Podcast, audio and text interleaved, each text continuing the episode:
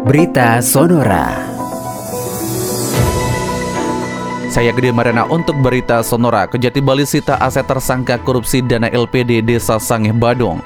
Kejaksaan Tinggi Bali menyita aset berupa mobil pick-up dan sepeda motor milik Inyoman Agus Aryadi atau AA tersangka tindak pidana korupsi dana Lembaga Perkreditan Desa atau LPD Desa Adat Sangeh Badung.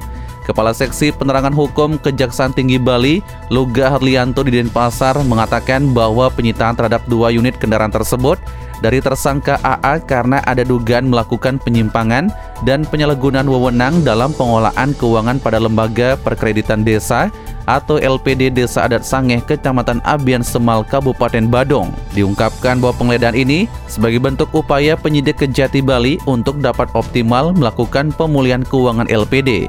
Menurut Lugi Harlianto, untuk sementara pihaknya menghitung jumlah kerugian negara akibat perbuatan tersangka AA mencapai 70 miliar rupiah.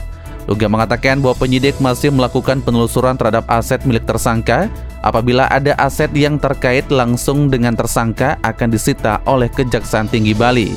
Penyitaan tersebut setelah menerima izin penggeledahan dari pengadilan negeri sekitar pukul 10.30 Wita dengan mendatangi rumah tersangka AA di Banjarbatur Sari Sange. Adapun penggeledahan tersebut untuk melacak aset-aset tersangka AA sebagai tindak lanjut hasil penelusuran aset yang sebelumnya telah diterima penyidik Kejati Bali. Pada saat penggeledahan, tersangka AA tidak berada di rumah.